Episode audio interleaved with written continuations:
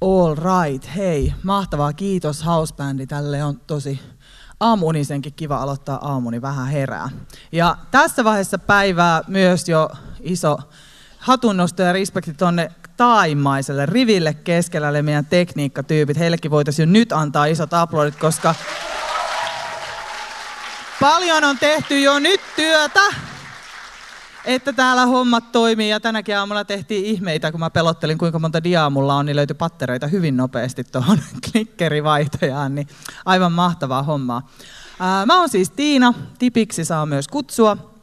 Ja tota, tosiaan Raamattuopistolla on töissä ja nyt tänään mulla on ilo ja kunnia aloittaa nämä meidän aamusessiot. Ja, ja saan opettaa teille kohta raamattua, mutta sitä ennen pari tärkeää tota, infoasiaa. Mulla on puhelin sen takia mukana, jotta mä varmasti muistan ne.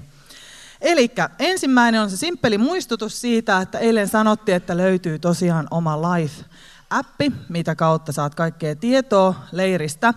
Ja helpoin tapa ehkä löytää se on mennä tämän leirin omalle nettisivuille lifeleiri.fi ja sieltä löytyy suora linkki, mistä pääset lataamaan sitä sovellusta, jos sen haluat. Ja sieltä nettisivuiltakin löytyy niitä infoja, niin sieltä pysyt kartalla, että mikä on päivän ohjelma ja mitä tapahtuu. Ja sitten hei toinen tärkeä info, joka on itse asiassa sellainen asia, että tämä ei ole edes meidän leirin vetäjien keksimä juttu, vaan tämä on ihan Suomen lait ja säännöt tällaista asiaa edellyttää. Eli jos nyt on eilen käynyt niin, että sä oot leirille tulon huumassa ajatellut, että mä en majoitukaan tässä, vaan mä vaihdankin huonetta, ilman että sä oot sopinut siitä ton vastaanoton tai majoitus vastaavan kanssa, niin lounaalla viimeistään sun pitäisi muuttaa nyt takaisin siihen huoneeseen, mihin sut on nimetty. Ja tämä johtuu siitä, että, että teidän oikeasti turvallisuussyistä täytyy olla siinä huoneessa, mihin teidät on laitettu, koska jos mitään tapahtuu, niin siitä tulee tosi isoja ongelmia, vaikka kaikki menisi hyvin, niin se, että me ei tiedetä, missä kukakin on, niin se on oikeasti aika iso ongelma. Jos nyt on aivan suuria hankaluuksia sen kanssa, niin sitten pitää toimia niin, että tuutte juttelemaan siitä asiasta ja sitten katsotaan, voidaanko sille tehdä jotain. Mutta jos nyt on tuommoinen FIBA eilen käynyt, niin olisi tosi tärkeää, että lounaalla muutat siihen huoneeseen, minkä alun perin tuosta ilmoittautuessa sait, tai sitten tulet ehdottomasti asiasta keskustelemaan, koska kaikkien tosiaan täytyy, täytyy olla siinä huoneessa, missä tuolla on tieto, että jokainen majoittuu. Yes, hyvä. Tehdään niin, että pistetään vielä yhdessä kädet ristiin. Rakas taivaan isä, kiitetään tästä uudesta aamusta ja uudesta päivästä ja siitä, että saadaan näin isolla porukalla olla täällä koolla. Kiitos siitä, että meillä on aika ainutlaatuinen mahdollisuus olla täällä koolla. Monestakin syystä ainutlaatuinen viimeisen parin vuoden jälkeen tämä on suorastaan ihmeellistä. Ja myös se, että me asutaan maassa, jossa me voidaan kokoontua näin niin, että meidän ei tarvitse pelätä, että meille käy sen takia jotain, että meitä on julkisesti täällä kristittyjä koolla, niin siitä halutaan myös kiittää. Ja tänä aamuna erityisesti muistaa kaikkia niitä veljiä ja siskoja, jotka asuu maissa, joissa kristittynä oleminen ei ole näin turvallista ja luvallista, niin pyydetään heille erityisesti sun varjelusta, sun siunausta. Ja, jos haluat kutsua meitä auttamaan heitä jollain lailla, niin, niin herätä se, se halu meidän sydämeen ja ainakin halutaan pitää heidät kaikki meidän rukouksissa. Kiitos siitä, että saadaan tänä aamuna olla yhdessä sun sanan äärellä ja puhu sä itse sun pyhähengen kautta meistä jokaiselle niitä asioita, mitä tiedät meidän tarvitsevan. Tätä pyydetään Jeesuksen nimessä. Amen. Yes. No niin, sitten lähdetään liikkeelle. Arvaatteko, mitä tässä kuvassa on?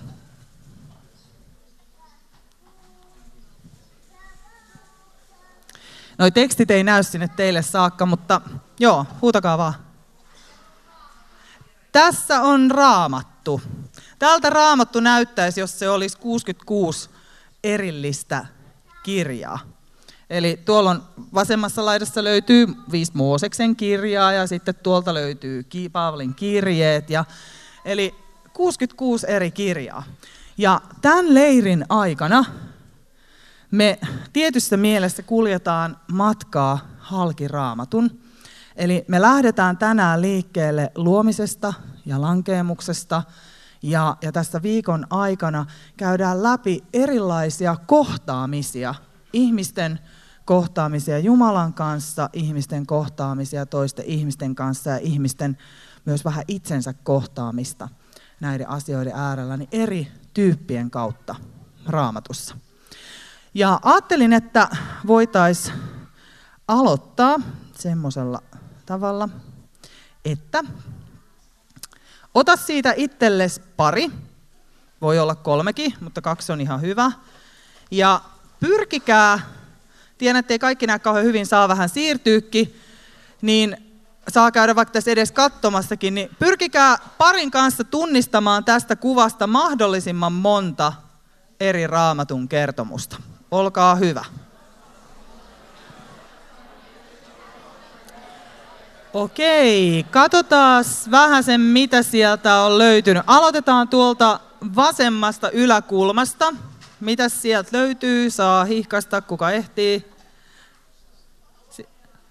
Luominen ja sen jälkeen lankeemus. Ja niin kuin huomaatte, tässä on ollut tosi taitava piirtäjälle. Lankeemus on ihan konkreettinen pudotus sieltä, missä alun perin ollaan oltu. Okei, mitä sen jälkeen on tuolla vasemmalla tuossa pienessä ympyrässä? Saiko joku siitä kiinni?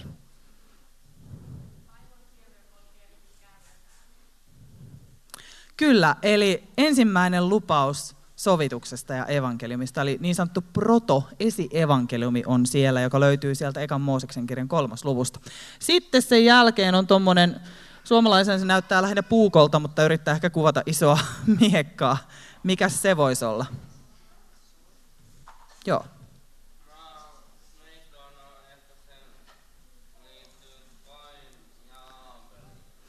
Se voi liittyä siihen tai sitten karkotukseen paratiisista.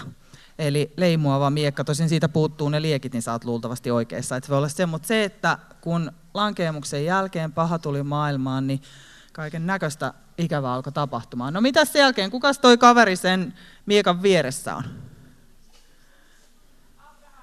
Abraham ja siellä on tähdet takana taivaalla, koska Abraham sai tähtiin liittyvän lupauksen. Kyllä. Sitten kukas toi seuraava kaveri tossa on?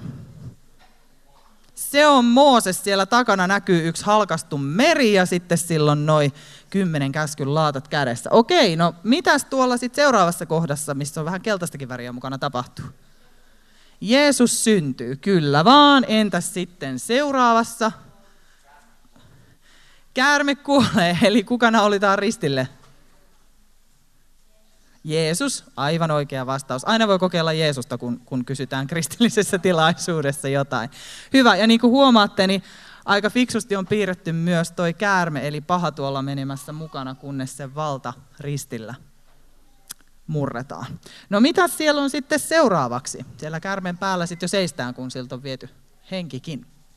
Löytyisikö sieltä reunasta vastaus? Sieltä ei ole vielä kukaan sanonut. Pyhä henki laskeutuu opetuslasten päälle juuri näin. Entäs sitten sen jälkeen? Ei ole Arnold Schwarzenegger, vaikka he'll be back. Jeesuksen paluu, kyllä. Ja entäs tuolla oikealla ylhäällä jälleen?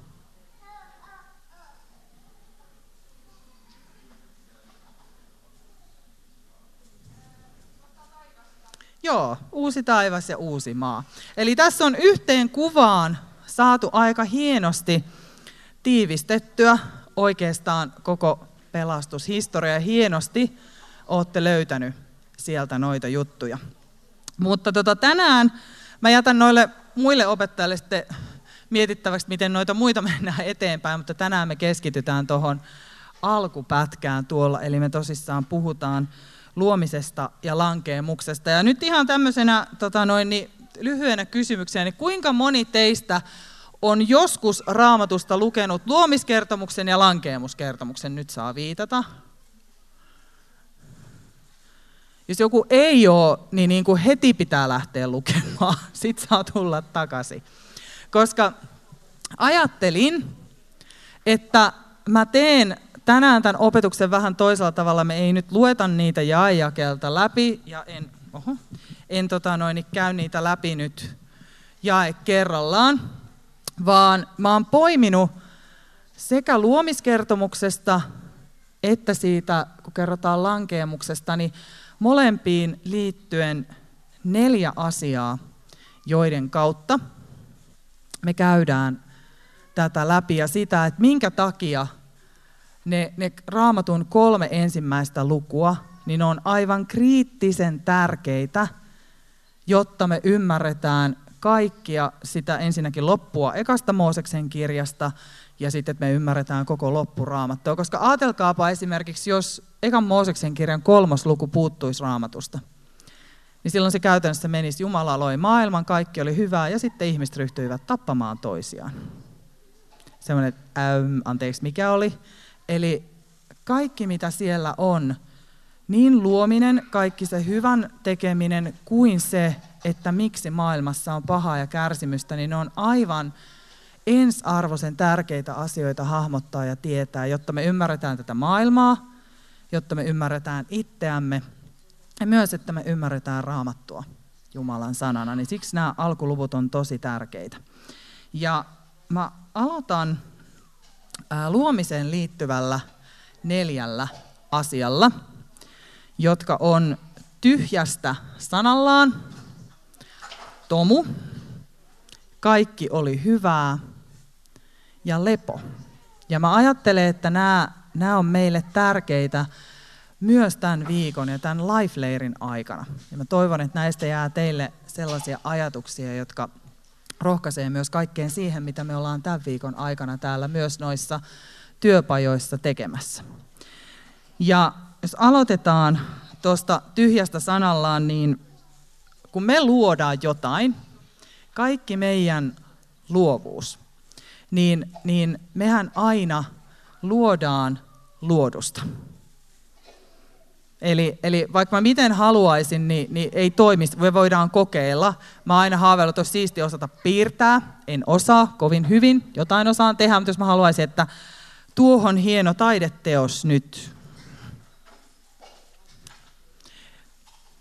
Ei onnistunut, en ilmeisesti ole Jumala. Ihan, ihan hyvä juttu. Parempi, että hän on Jumala ja mä oon ihan vaan ihminen. Mutta Jumalalle riitti pelkkä sana. Ja yksi mulle, mä kanssa kun meidän vieraista kertoo, että hän, hän fanittaa tähtitiedettä ja mulle tähtitiede on kanssa, musta se on ihan sairaan siistiä kaikki nuo jutut ja, ja jos tekin tykkäätte siitä, niin tiedätte, että nämä viimeisimmät kuvat sieltä webin uudesta systeemistä, niin on aivan häkellyttävää, millaisia juttuja tämä maailma sisältää ja Jumalalle riitti sana. Ajatelkaa millainen luovuus Jumalan sisällä on täytynyt olla, kun hän on miettinyt, hmm, maailma, maailman kaikkeus, mitähän siellä voisi olla. Ja meillä menee niin kuin tuhansia vuosia, että me päästään edes katsomaan, mitä, miten mahtavaa se Jumalan luovuus on ollut. Ja, ja yksi raamatun kohta, mikä mulle tuli tähän liittyen vasta, oli mun mielestä ihan, ihan supermahtava tähän liittyen. Ja, ja tota noin niin, se on psalmista 111. Suuret ovat Herran teot, joka niitä rakastaa, tutkii niitä. Eli samalla tavalla kun me ajatellaan, että me mennään taidennäyttelyyn, me mennään tanssiesitykseen, mihin tahansa tällaiseen, niin yhtä lailla tiede voi olla sitä, että me fiilistellään, mitä Jumala on tehnyt. Mä itse yliopistolla lukenut, on, on sekä nuorisotyöohjaaja että teologia, mutta mä oon myös lukenut siellä psykologiaa. Ja vitsit, että oli siistiä havaintopsykologian kurssilla. Me käytiin pelkkää silmän rakennetta ja toimintaa läpi, niin mä olin siellä takapenkissä aivan niin kuin, että miten voi olla jotain niin monimutkaista kuin pelkkä silmä. Ja sitten mä lähdin sieltä silleen, että vitsi, jos jotain osuu mun silmään ja koko tämä herkkä laitteisto vahingoittuu. Mutta pelkkä silmän toiminta on niin monimutkaista, että me ei olla kameroilla päästy vielä lähellekään. Ja musta on siisti ajatus psalmin kirjoittajalta, että me saadaan innostua ja olla uteliaita siitä, mitä Jumala on jo luonut ja luoda siitä lisää. Niin tämä olkoon rohkaisuksi kaikille meille tälle viikolle, että se mitä me täällä tehdään, on sen luomisen fiilistelyä monella eri tavalla. Sitten se toinen sana, mikä mulla siellä listassa oli, oli ehkä sellainen, mitä et välttämättä odottanut. Se oli se tomu. Ja, ja tota noin, niin mä oon itsekin vähän hämilläni, että mun on ruvennut tää tomu-ajatus kovasti puhuttelemaan. Ja mä rakastan sarjakuvia. Ne puhuttelee mua, koska ensinnäkin siinä yhdistyy se piirtäminen, missä mä en ole kauhean hyvä. Ja sarjakuvapiirtäjät saa yhteen ruutuun mahtumaan ihan mielettömän isoja ajatuksia. Tässä on siis, voi tilata tämmöinen Tee se itse ihminen paketin, joka on täynnä tomua. Ja sitten siinä tulee mukana ohjeet, että ota se tomu laatikosta, muotoile siitä ihminen ja puhalla siihen elämän henki. Ja sitten tuolla alhaalla lukee, että helppo resepti, jos olet Jumala. Ja mä olisin voinut, mä ensin mietin, että olisinko mä tuonut tähän kasa hiekkaa ja pyytänyt pari vapaaehtoista muotoilemaan tuosta ihmisestä. Mä oltaisiin katsottu, kun niihin olisi puhallettu elämähenki ja jännitetty, että tuleeko niistä tyyppejä. No, mun ei tarvinnut, te tiedätte, miten siinä olisi käynyt. Mutta yksi huikeimpia juttuja, minkä mä oivalsin, tästä on itse asiassa vasta muutamia vuosia, ja, ja tota noin, juttelin siitä oivalluksesta niin yhden, yhden mun entisen rippikoululaisen kanssa, joka on nykyään pappi, ja hän sanoi, että joku katolinen pappi myös oli fiilistellyt, joku tiedetyyppi tätä, että ajatelkaapa, kun luomiskertomus on kirjoitettu, niin, niin silloin ei todellakaan ole ollut sitä määrää tieteellistä tietoa, mitä meillä on nyt. Ne ei ole todellakaan tiennyt sitä, että, että esimerkiksi ihminenkin on, on hiilipohjainen olento ja että lopulta kaikessa olevaisessa niin molekyylitasolla niin meistähän on hirveästi samaa.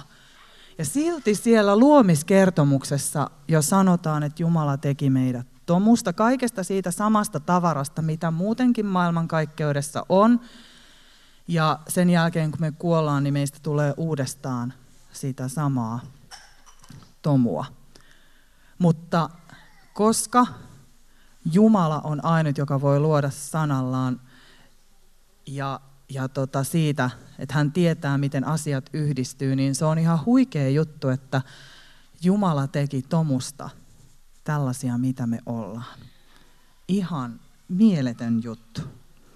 Ja Yksi puhuttelevimmista raamatun kohdista, mikä mulle on koskaan raamatusta tullut vastaan, me tehtiin aikoinaan tuon Vetteranna Ipen kanssa, kun opiskeltiin nuorisotyötä, niin kirjoitettiin näytelmä, jonka nimi oli Herää pahvi. Ja tota, siinä oli ihan fiksu hengellinen sanoma siinä. Jumala ja paholainen ikään kuin taistelevat ihmisestä. No, spoileri yllättäen, Jumalahan sen tietysti voitti.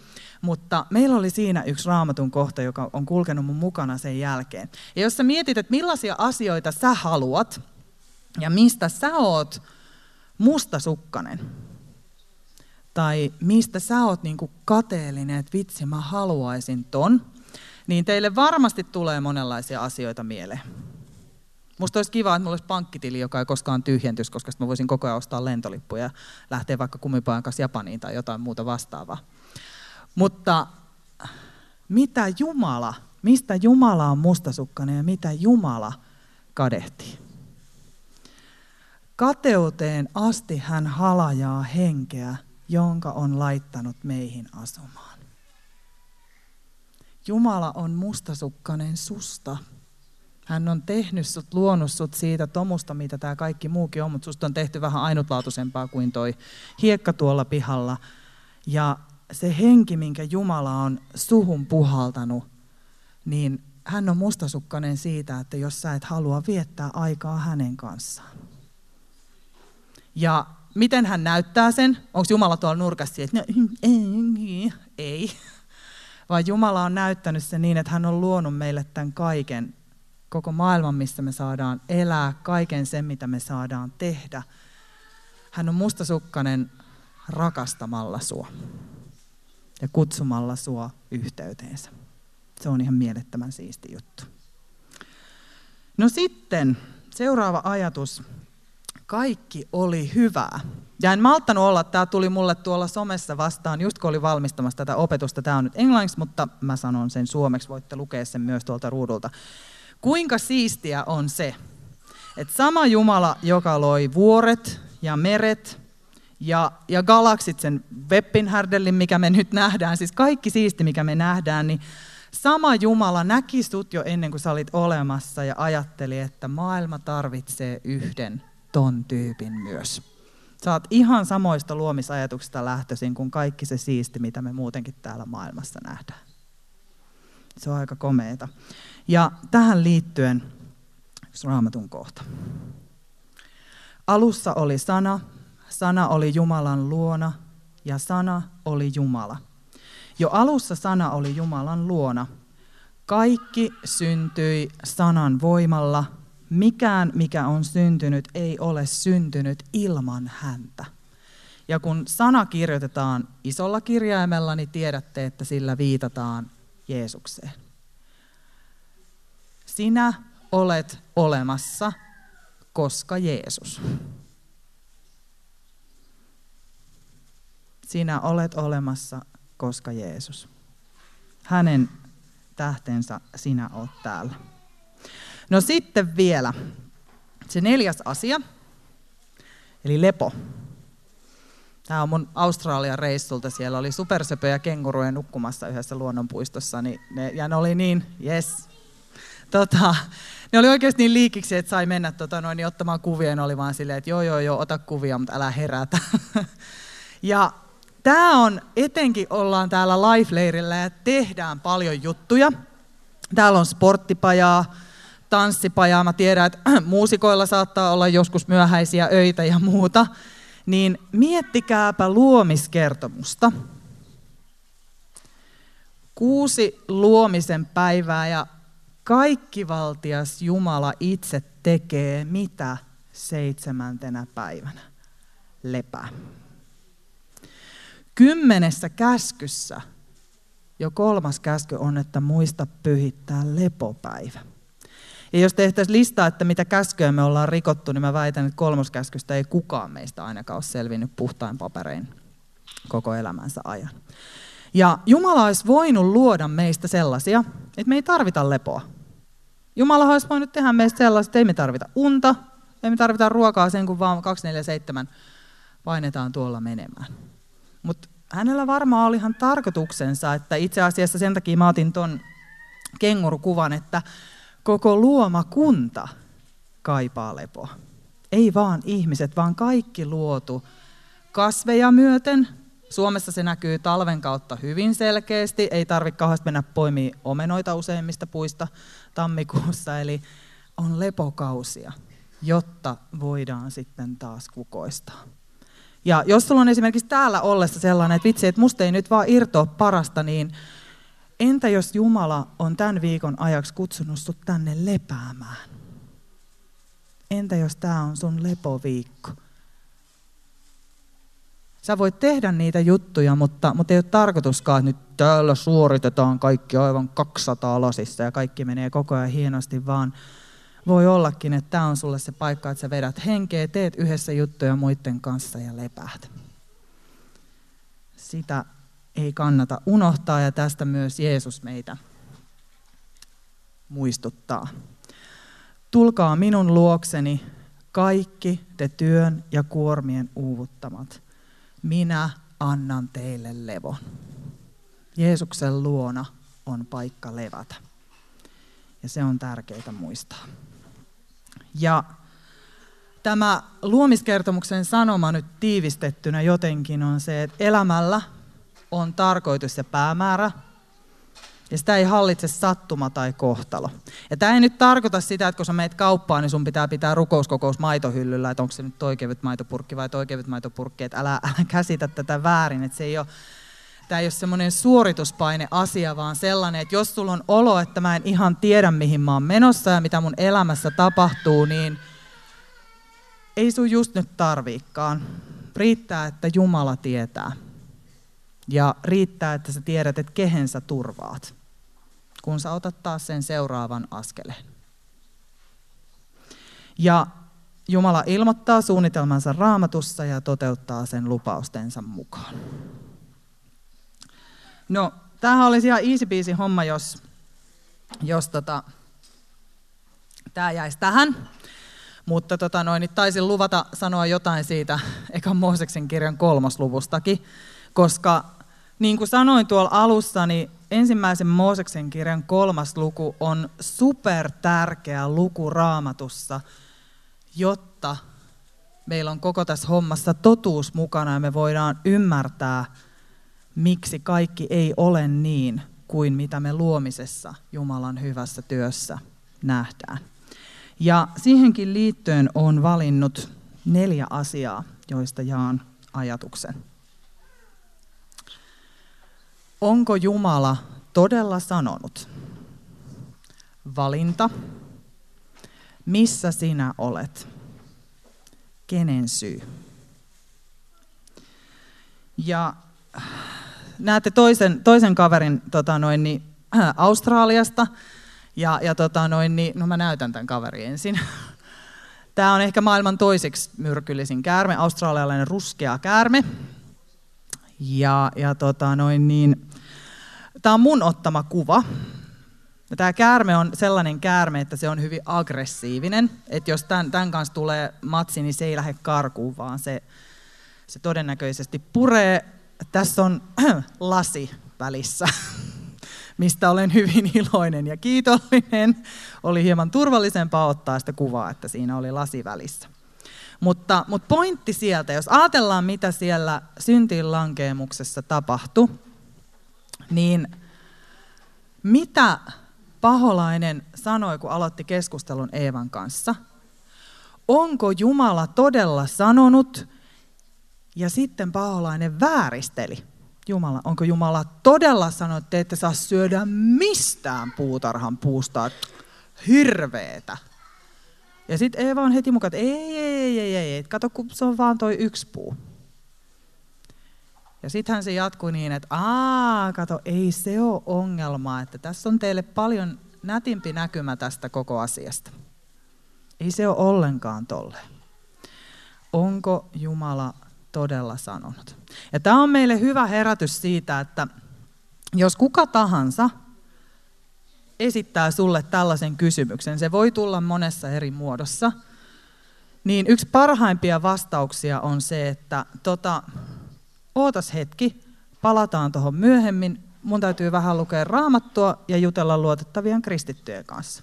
Sen jälkeen mä tuun kertoa sulle, että mitä Jumala todella on sanonut. Paitsi jos sulla on se vastaus suoraan, niin toki, kerro ihmeessä. Mutta älä anna toisten ihmisten, tai etenkin sellaisten, jotka tarkoituksella kyseenalaistaa Jumalan sanaa, niin, niin tökkiä sua ja, ja töniä sua. Kaikkien, siis Jumala ei pakota ketään yhtään mihinkään, mutta kukaan toinen ihminen ei saa painostaa ja pakottaa sua luopumasta siitä, minkä sä tiedät kestäväksi ja sellaiseksi, mistä löytyy elämän lähde. Ota asioista selvää ja, ja tarvittaessa ota aikaa, ota etäisyyttä ottaaksesi selvää siitä, jos joku saa sut miettimään jotain juttua. Ja sitä varten esimerkiksi tällä leirillä me kaikki opettajat ollaan täällä. Meidän kanssa voi tulla juttelee, jos on vaikkapa jotain uskoon tai raamattuun liittyviä asioita, jotka sua mietityttää.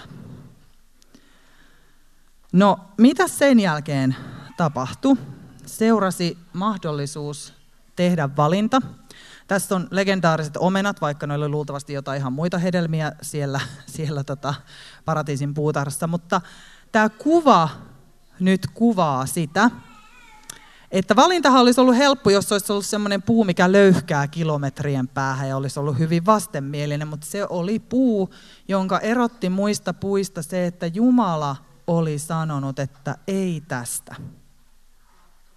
Kaikesta muusta saatte. Se ei ollut sellainen, että se olisi ollut ainut syömäkelpoinen puu ja Jumala on ilkeä, niin tämä tässä on ruokaa, älkää syökö vaan se oli vain yksi puu siellä. Ihmisillä oli runsaasti ruokaa, hyvät oltavat. Oli ainoastaan Jumalan sana siitä, että ei tätä. Ei tätä. Ja ihmiset joutu tekemään valinnan. Ja niin kuin me tiedetään sieltä syntiinlankemuskertomuksesta, niin ensi Eeva näki, että tästä oli hyvä syödä. Ja on jotenkin yhtä surullista, että sitten se syntiinlankemuskertomus jatkuu, että Eeva antoi miehelleen ja hänkin söi. Eevalla oli mahdollisuus sanoa käärmeelle, että joo, hienoa, mutta tota noin, niin Jumala kielsi, niin siksi mä en ota. Vaikka miten näyttäisi joo hyvä ja lisää ymmärrystä ja bla bla, mutta Jumala sanoi ei, niin mä en koske tohon. Ja sen jälkeen, kun Eeva oli toiminut toisin, niin Aatamilla oli sama mahdollisuus sanoa Eevalle, että voi ei, että siitä ei pitänyt syödä, etitäänpä Jumalaa ja kerrotaan sille, kysytään, että mitä kävi ja mitä voidaan tehdä, mutta lyhyesti vaan kerrotaan, että Eeva antoi Aatamille, Aatami söi. Oli mahdollisuus tehdä valinta. Ja mä rohkaisen sua siihen, että sulla tulee, on tähän mennessä sun elämässä tullut ja varmasti tulee lukuisia valinnan paikkoja sun elämässä. Niin mietin niitä valintoja tehdessä, että, että onko tämä mulle itse asiassa hyväksi? Onko tämä toisille ihmisille mun elämässä hyväksi ja miten tämä vaikuttaa mun suhteeseen Jumalaan? Mikä on Jumalan tahto tässä asiassa?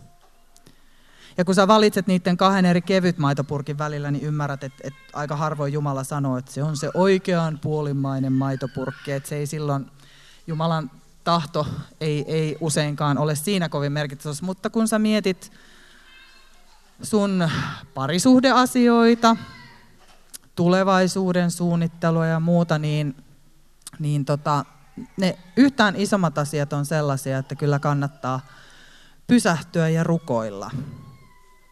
Ja välillä Jumalan vastaus on, mä oon pahoillani, että mä joudun kertoa tämän sulle, mutta koska rehellisyys on suuri arvo, niin mä sanon, että välillä Jumalan vastaus on se, että hän on hiljaa.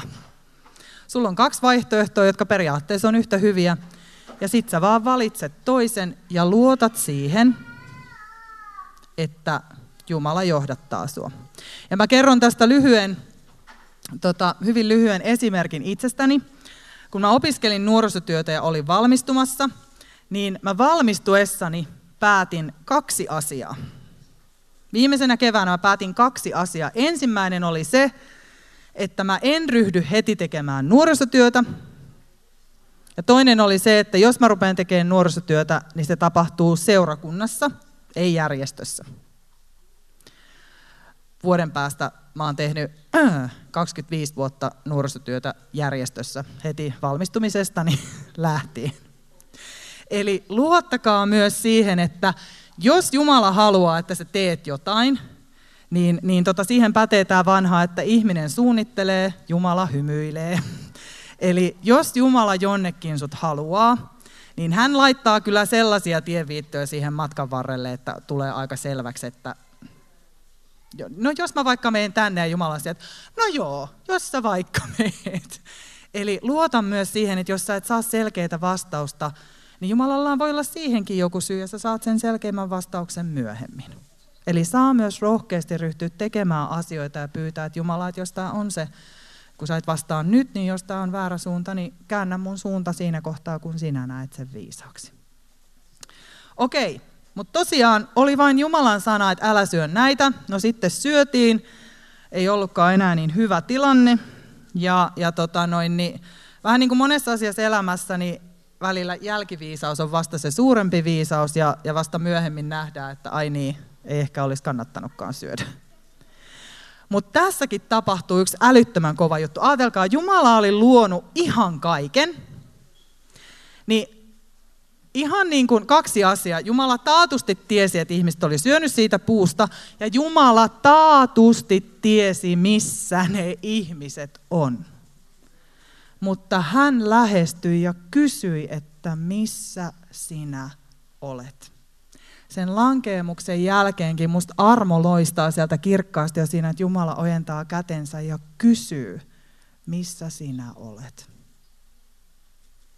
Koska ihmiset oli mennyt piiloon Jumalaa. Ja rohkaisen se on sun elämässä, että on sulla mikä tahansa tilanne, ja vaikka olisi sellainen olo, etenkin jos on sellainen olo, että miten tällaisen jutun kanssa voi mennä Jumalan eteen, niin muista tämä, sieltä lankeemuksesta, että Jumala ojentaa sulle kättä ja kysyy, pyytää sua tulemaan luokseen. Ja sitten kun Jumala ja ihmiset käy keskustelun lankeemuksesta, niin, niin tähän mulla on myös sarjakuva, koska tätä ei oikein voi esittää millään muulla tavalla. Käydään keskustelu, jossa Jumala kysyy, että no okei, oli se puu, mistä ei saanut syödä. Söittekö? Niin oikeasti se, mitä siellä keskustelussa tapahtuu, lukekaapa se tänään se koko kohta myöhemmin, niin oikeasti Eeva syyttää käärmettä. Käärme petti minut, siksi minä söin. Mutta mitä Aatami tekee? Aatami sanoo, että Aatami siis todella sanoo Jumalalle, että nainen, jonka minulle annoit, antoi minulle sen hedelmän ja minä söin. Eli itse asiassa Aatami syyttää Jumala. Et sinäpä annoit ton naisen, joka mulle sen hedelmä antoi. Niinku. Ja tämä on, niin kun, tää on aika puhutteleva siitä, että kuinka pahasti synti rikkoi sen kaiken hyvän luodussa, mikä kaikki oli hyvää. Ja, ja tämähän kuulostaa ihan päiväkotikeskustelulta, että miksi täällä on rikkinäinen lelu. No kun Matti töni Perttiä ja Pertti tönäs Anna ja Anna löi, löi Mikkoa ja, ja niin kuin, siis että toi toi toi, siis että kenen syy on niin kuin tärkein, eikä se, että mitä tapahtuu ja mitä voidaan tehdä. Ja, ja sen takia me nähdään, että, että tämä on sellainen rikkoutunut suhde, että me itse ei pystytä tätä korjaamaan.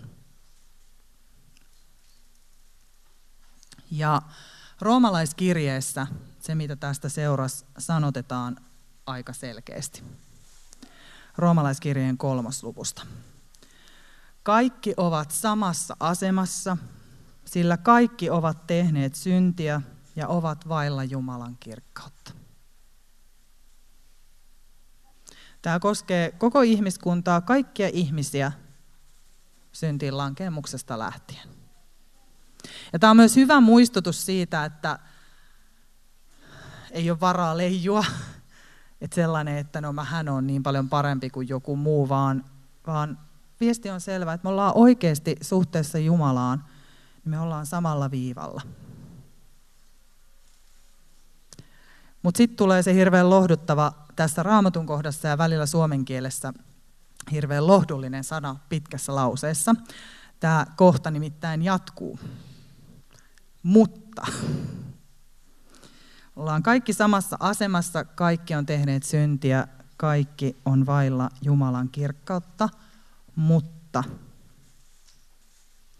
saavat hänen armostaan lahjaksi vanhurskauden, koska Kristus Jeesus on lunastanut heidät vapaiksi. Tämän takia me tarvitaan Jeesusta. Hän teki sen, mihin kukaan meistä ei olisi pystynyt. Ja meillä on meidän rippikouluissa, Raamattopistolla tuolla Vuokitirannassa on sellainen käytäntö, että, että tota, me palautetaan loppukokeet niin, että jokainen saa kahden kesken loppukokeen takaisin opettajan kanssa. Ja meillä muun muassa kysytään, että miksi, miksi Jeesuksen piti kuolla. Ja sitten jos siinä on vähän lyhyt vastaus, niin mä saatan kysyä, että, että miksi Jeesuksen piti nimenomaan kuolla. Sitten, no, no, ku, niin kuin, no sitten, että okei, että no se oli Jumalan säätämä rangaistus, okei. Ja sitten mä yleensä kysyn, että no, no eikö mä olisi voinut kuolla meidän syntien puolesta? Tässä vaiheessa yleensä kaikki nauraa. En yhtään ymmärrä miksi siis, eikö mä niin kuin muka vois. Mutta sen jälkeen tulee se, se viisas ajatus, että enhän mä voi kuolla toisten ihmisten puolesta, koska mulle kuuluu se rangaistus niistä synneistä. Jeesus on ainut tyyppi, jolle se ei kuulunut. Jos Jeesus olisi halunnut, niin hän voisi istua tuossa etupenkissä. Meidän opetus olisi aika erinäköistä, jos, jos Jeesus ei olisi kuollut meidän puolesta, eikä me välttämättä istuttaisi tässä. Mutta pointti on siis se, että sanoin siitä valinnasta, niin Jeesus valitsi kuolla meidän kaikkien puolesta. Ja tästä me puhutaan leirin aikana myöhemmin paljon lisää. Meillä on erillinen oma opetus Jeesukseen liittyen, niin en sen pidemmälle mene niihin teemoihin. Muistaakseni Alexa and Rory, I think you will talk about Jesus later in the week, so we'll get back to that. Mutta, mutta halusin tuoda sen tähän luomisen lankeemuksia siihen, että miksi meidän on niin tärkeää ymmärtää tätä raamatun alkua. Jotta me ymmärretään raamatustakin kaikkea muuta. Ja luen vielä yhden raamatun kohdan tähän, ja Mikko itse asiassa voit tulla jo hypätä lavalle valmiiksi. On nimittäin toista FBI-agenttia, työtoveriani ja ystävääni Mikko Nikulaa pyytänyt laulaa tähän opetuksen loppuun vielä kohta yhden biisin. Mutta tota, sitä ennen vielä yksi raamatun kohta. Toisesta korinttilaiskirjeestä. Jumala, joka sanoi, tulkoon pimeyteen valo, valaisi itse meidän sydämemme. Näin Jumalan kirkkaus, joka säteilee Kristuksen kasvoilta, opitaan tuntemaan ja se levittää valoaan. Tämä aarre on meillä saviastioissa, jotta nähtäisiin tuon valtavan voiman olevan peräisin Jumalasta, eikä meistä itsestämme. Tämä poistaa meiltä kaikki paineet. Mä en ole täällä kehumassa kuin mahtava mä oon. Mä oon välillä hetkittäin, mutta sitten on niitä hetkiä, että mä en ihan niin oo. Mutta musta on tosi siistiä, että Jumalan kirkkaus säteilee Kristuksen kasvoilta ja sitä kirkkautta me saadaan olla heijastamassa eteenpäin yhä uusille ihmisille kaiken sen kautta, mitä me tehdään. Kaikki, mitä me ollaan tälläkin viikolla täällä tekemässä, niin niin, niin me voidaan senkin kautta, ihan jo se, että sä oot tullut tänne leirille, niin mä väitän, että se on vähintään yhdelle sun kaverille merkki, että mitä vitsiä toi tyyppi viettää viikon kesälomastaan kristillisellä leirillä. Tämä kappas, se on jo itsessään todistus tälle maailmalle, että näillä asioilla on väliä ja merkitystä. Ja jätän teille loppuun kaksi kysymystä mietittäväksi samalla, kun kuuntelette tota Mikon biisiä. Kenelle sinä kuulut ja millaisen elämän haluat? Kiitos Tipi. Laulan laulun, jonka nimi on Kuu. Se on hieno vertaus tästä, mistä Tipi juuri puhuu. Kuu on itsessään pimeä taivaan kappale, mutta se heijastaa auringon valoa. Ja samalla lailla Jeesus voi valaista meidän elämää niin, että me heijastetaan hänen valonsa.